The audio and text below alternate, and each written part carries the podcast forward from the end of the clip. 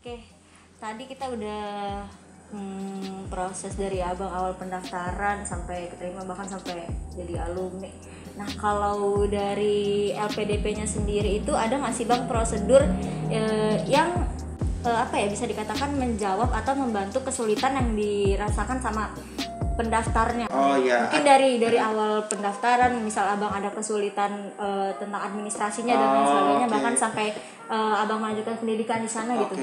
kalau menurut saya sih LPDP sangat suportif sih. Jadi eh, dia juga menyediakan kayak apa ya eh, calling center gitu ya, eh, call center gitu untuk benar-benar ketika kita ada kebingungan soal informasi atau apa itu eh, kita bisa tanya ke mereka gitu, tanya informasi apa, informasi apa gitu mereka sangat eh, apa welcome banget gitu. Bahkan waktu waktu menjalani studi di sana pun juga saya juga sempat di awal-awal gitu sempat struggle gitu pernah juga sedikit sharing gitu sampai pernah uang saya gitu sempat di awal tuh masuk ke rekening orang gitu kan sempat ya Panik dong. eh, eh, tapi pihak LPDP tuh sangat ini sih sangat suportif gitu Dan dia bertanggung jawab pasti. Iya dan dan dia dan dia sempat menghubungi bantu itu karena murni karena kesalahan saya sih karena waktu itu saya misinformasi dari pihak bank gitu.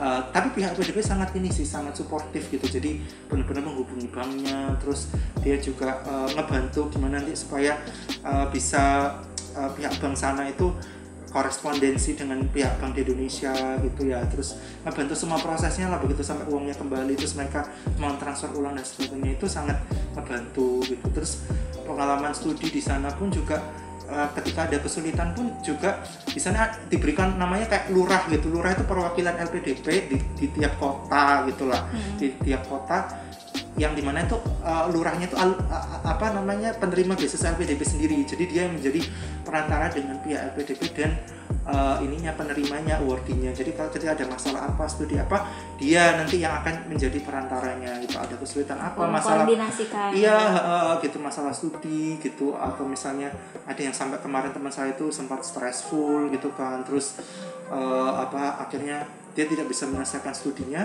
Nah, pihak LPDP itu tahu gitu dia mengalami masalah psikologis atau apa gitu. Pihak LPDP sangat ini sangat eh, membantu jadi sampai dipulangkan gitu terus ya dibantulah gitu ininya dibantu di sana gitu. Terus yang misalnya ada yang eh, mahasiswa-mahasiswa yang sempat yang utama S3 ya gitu yang ada masalah dengan supervisornya gitu pihak LPDP jadi penengah gitu ngebantu eh, gimana Oh supaya iya sampai sedetail Iya, itu bang. ha- ha- ha- ha- saya dengar pengalaman yang dari teman-teman di sana tuh yang sampai yang ada yang sekolah S3 gitu ya yang dia tiba-tiba harus di-cut di tahun ketiga gitu yang udah mendekati selesai gitu ya LPDP ininya dia jadi mediatornya gitu apa sampai menghubungi kampus gitu gitu Berarti sangat terbuka ya tentang problem-problem penerimaannya, Iya, iya. terus apa namanya mau membantu dan kontributif juga. iya setelah menjalani eh, kehidupan sebagai mahasiswa nih bang di sana, ada nggak sih bang pelajaran-pelajaran baik atau hal-hal baik yang eh, abang bawa nih eh, setelah pulang ke Indonesia yang keinget terus gitu? Karena berkat eh, apa namanya kehidupan abang di sana atau ada hal-hal baik atau hikmah yang bisa dipetik gitu bang? Eh, kalau kehidupan baik yang di sana banyak sih sebenarnya. Tapi mungkin yang saya paling eh, notice gitu itu adalah orang-orang di Inggris itu tipenya orang-orang yang banyak yang sincere gitu. Mereka tuh yang benar-benar baik tulus walaupun kadang tidak kenal dengan orang itu. Itu yang yang saya benar-benar apa yang nggak pernah lupa sampai sekarang gitu. Contohnya dulu pernah saya itu eh, mau ke rumah teman gitu kan. Ke rumah teman karena teman saya habis pindah eh, kontrakan yang baru gitu kan waktu saya di di Glasgow. Nah saya itu nggak tahu gitu kan nyari rumah ini udah muter-muter gitu jalan gitu nggak terus saya tuh ketemu orang gitu eh, di, di apa, random gitu di depan rumah ketika orang itu sedang eh, mengeluarkan barang-barang dari mobilnya. Terus saya tanya bapak tahu tahu nggak alamat ini? Gitu. Oh alamat ini gitu ya daerah dekat-dekat sih dekat-dekat sini sih gitu. Terus dia tanpa dia banyak pikir panjang apa dia bilang sudah ikut ikut saya aja saya antar pakai Diantar. iya eh, saya antar pakai mobil saya ke, Oh ke God. alamat ini kayak gitu. Tapi waktu itu bang Yel posisinya bawa kendaraan atau enggak jalan gitu. Malah dianterin. iya dianterin kayak gitu itu. Terus dan itu nggak sekali dua kali sih gitu. Sering gitu. Terus misalnya ke mana ke terminal gitu eh, random gitu. Di tengah jalan ini gimana ya? Ini ini arahnya ke mana? Terus saya tanya sama orang ini saya tadi cuma cuma pengen tanya aja tapi mereka sudah saya anterin aja gitu. Dia pernah gitu waktu saya jalan ke uh, ke Edinburgh gitu saya waktu pertama kali nyampe di di sana terus pergi kan ke rumah teman di kota lain gitu kan terus bingung gitu nyari bus stationnya itu di mana. Terus sama mereka saya iseng gitu tanya gitu sama orang sembarangan gitu. Saya tanya ini alam apa namanya bus stationnya di mana sih? Saya apa namanya pingin saya harus balik ngejar bus jam segini. Tanpa dia panjang sudah saya antar aja. Saya jadi dia apa nganterin saya gitu jalan sampai ke bus stationnya gitu. Dan itu pengalaman itu nggak hanya terjadi sesekali aja tapi, tapi sering. sering gitu. Nah itu yang yang menurut saya uh, sincerity itu ke ketulusan gitu. Itu itu yang benar yang justru uh, mungkin menurut bang Yoyo jarang ditemukan di sini uh, enggak, uh, pernah gitu. Terus ada orang gitu di gereja apalagi itu uh, banyak sih. Karena saya sempat pernah harus di di charging membayar apa kayak konsil tax gitu pajak gitu. Karena waktu itu sempat ada sedikit kesalahan dari pihak konsil tax tapi mereka tanpa banyak bertanya tanpa banyak apa? Mereka menawarkan diri untuk membantu. Sudah saya yang bayarin aja kan gitu. Oh padahal saya siapa iya, gitu iya. kan? Saya juga keluarga bukan, juga bukan. Saya bukan bukan orang penduduk sana iya. terus saya juga pendatang gitu. Tapi mereka begitu sangat care-nya iya, gitu ya. uh, terus ada momen-momen di mana saya di sana juga sempat mengalami kesulitan studi gitu ya yang benar-benar cukup sangat berat gitu. Mereka sangat ini helpful gitu bahkan sampai uh, mereka itu uh, nawarin ngebantuin saya gitu proofread untuk bahasa Inggrisnya gitu. Ada aja gitu. Terus mereka juga nggak pernah berhenti gitu mendoakan saya gitu di setiap hampir setiap kebaktian kayak gitu. Itu itu yang menurut saya sangat luar biasa gitu ya. Jadi walaupun sendirian di sana Bang Yel tetap merasakan kehangatan gitu, iya, gitu karena orang-orangnya di sana pada uh, terbuka dan iya, itu terus supervisor saya juga apa juga ya cukup suportif gitu sih gitu. Bener-bener ketika ada kesulitan apa gitu saya berapa kali gitu misalnya dengan dosen saya gitu uh, ada kesulitan stud ininya pelajarannya gitu uh, dia selalu menyediakan waktu hampir tiap minggu untuk saya uh, konsultasi dengan dia. Kayak gitu. Itu sih gitu sangat membantu walaupun notabene Bang Yoel tuh bukan penduduk asli sana iya, gitu. Uh, itu yang kayak gue kan bukan penduduk sini nih kok lu bisa baik banget? Gitu iya uh, uh, uh, uh, ya, itu sih. itu yang harus kita contoh sih ketulusan uh, hati gitu. Iya uh, itu yang itu yang menurut saya terkadang sampai sekarang pun tuh ngebuat kangen dengan suasana uh, kehidupan waktu kuliah di Inggris tuh ya itu gitu. Benar-benar warm apa hangat gitu. Terus uh, sincerity itu ya ke kebaikan ketulusan yang yang mereka ini gitu. Oke nih setelah melalui masa pendidikan satu setengah tahun setelah Bang Yel dinyatakan lulus apa sih yang pertama kepikiran dan Bang Yel pengen ah gue habis lulus mau ke sini langsung gitu. Ada nggak Bang? Uh, waktu itu sih waktu saya pulang ke Indonesia uh, pengalaman yang benar-benar saya alami adalah saya waktu itu kan daftar di di sebuah NGO gitu kan di NGO swasta gitu. Saya langsung ditaruh di daerah pedalaman di Kalimantan. Itu itu benar-benar lumayan kaget iya uh, tapi saya waktu itu berpikirnya saya saya di, dibayarin pemerintah untuk sekolah itu adalah nantinya untuk bisa berkontribusi untuk untuk Indonesia untuk maksudnya jadi waktu saya ditaruh di di daerah pun saya tidak merasa kayak sedih atau merasa apa ya kecewa gitu. Tapi saya uh, apa ya selalu saya, saya ingat ini salah satu bentuk kontribusi saya pengabdian. gitu ya. Iya pengabdian gitu. Rasa terima kasih saya untuk bisa uh, apa ya mem membantu sesama gitu ya untuk bisa memajukan negara ini gitu ya kan karena pada saat kita uh, mendaftar beasiswa PDP kan pasti kan kita ditanyakan nanti setelah kita lulus apa kontribusimu untuk Indonesia hmm. gitu. apa yang berarti berarti tujuan dari LPDP itu sendiri sudah terjawab dong oleh iya, pengabdian abang di sana iya, gitu oke okay, oke okay. terus nih setelah lulus dan Bang Yo udah bekerja kan ya sekarang di WHO iya. kalau nggak salah. Nah ada nggak sih apresiasi dari pihak LPDP ini untuk alumni yang udah lulus? Uh, iya, jadi kita dan dalam bentuk apa tuh bang? Uh, kita di sini alumni LPDP itu akan di apa namanya uh, dimasukkan di dalam suatu wadah. Jadi kita punya wadah namanya uh, Mata Garuda. Jadi Mata Garuda itu wadah alumni LPDP untuk berkontribusi. Nah di situ juga uh, tempat untuk membangun networking gitu ya, membangun networking. Terus juga uh, mendapatkan banyak informasi-informasi misalnya terkait uh, pekerjaan terus juga uh, teman-teman yang punya area interest expertise yang sama gitu itu di situ uh, kita bisa ketemu dengan banyak teman terus network terus habis itu jejaring informasi-informasi gitu ya untuk pengembangan karir kita. Jadi banyak banyak uh, informasi-informasi pengembangan karir yang yang diberikan gitu untuk untuk uh, alumni alumni LPDP dan di LPDP pun juga kita masuk di dalam uh, setiap setiap uh, penerima beasiswa LPDP itu tergabung di dalam kayak mailing listnya gitu mailing list LPDP gitu. Itu di situ selalu ada informasi-informasi yang terkait uh, apa tuh namanya lowongan pekerjaan terus pelatihan apalah publikasi atau yang mungkin uh, informasi yang mau lanjut sekolah lagi apa itu semua lengkap gitu jadi hmm, support untuk karir iya betul juga ha, ha, Bang? untuk pengembangan kita ke depannya gitu lebih ke Oke, situ oke. sih ha.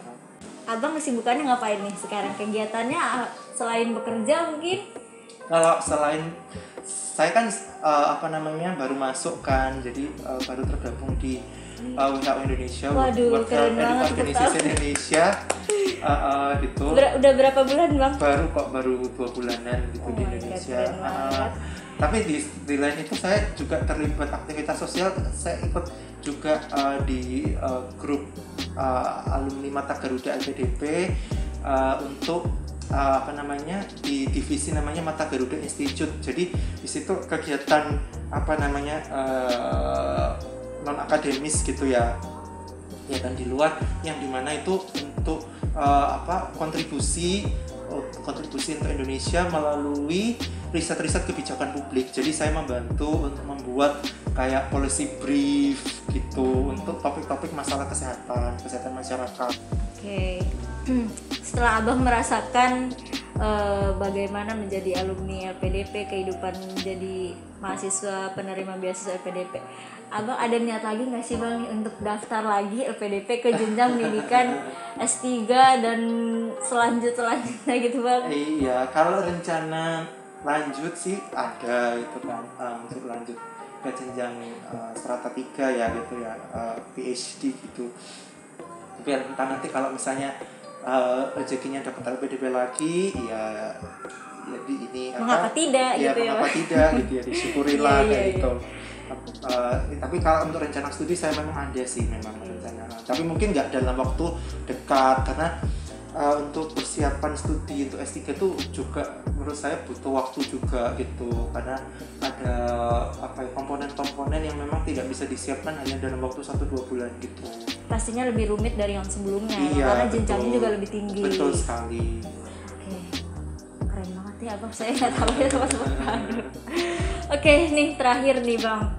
Abang nih kan cukup inspiratif banget buat saya apalagi ya sampai eh, tes IELTS tujuh kali itu tuh sesuatu yang kalau orang tuh udah ya aduh males deh udah gue deh gagal mulu gagal mulu gitu kan ada nggak sih bang pesan pesan yang bisa abang sampai ini buat pemburu beasiswa mungkin eh, yang lagi ragu atau takut gitu untuk daftar beasiswa itu bang Kalau menurut saya sih uh, jangan pernah takut untuk mengejar pendidikan yang tinggi gitu. Jadi mempunyai pendidikan yang tinggi itu bagi saya itu sangat bermanfaat gitu. Bermanfaat pertama untuk uh, melatih pola berpikir kita gitu ya, melatih pola pola berpikir kita dan juga kita menjadi orang yang terbuka gitu, terbuka terhadap kondisi lingkungan di sekitar kita gitu. Dan dengan adanya uh, education ini pendidikan ini ini bisa menjadi kayak pintu gitu ya pintu untuk pengembangan karir kita terus kedua juga bisa sebagai pintu untuk kita bisa berbuat banyak untuk bisa uh, lebih bermanfaat bagi orang-orang di sekitar kita gitu. Jadi uh, pendidikan itu sangat powerful gitu ya apa namanya. Uh, dulu kalau ada quotes dari Nelson Mandela itu kan education itu is a weapon to conquer the world gitu. Jadi pendidikan itu adalah uh, senjata senjata. senjata untuk menaklukkan dunia gitu. Bahkan untuk mengatasi kemiskinan itu pendidikan Kuncinya itu adalah, adalah uh, uh, edukasi. pendidikan itu adalah senjatanya kayak gitu. Semakin banyak orang yang teredukasi maka maka secara otomatis banyak orang yang apa namanya mempunyai istilahnya itu kesempatan untuk misalnya dia berkarir untuk dia bisa berinovasi dan dan kita juga bisa meningkatkan taraf hidup yang lebih baik. Itu eh, sangat sangat penting gitu. Dan selain itu juga kalau ketika kita punya pendidikan yang semakin tinggi maka kemampuan berpikir kita tuh juga akan lebih tajam lebih dalam gitu. Karena ketika kita nanti masuk ke dunia kerja kita akan dituntut untuk uh, menganalisis masalah memecah harus memberikan solusi gitu ya. Nah itu perlu gitu ilmu-ilmu dengan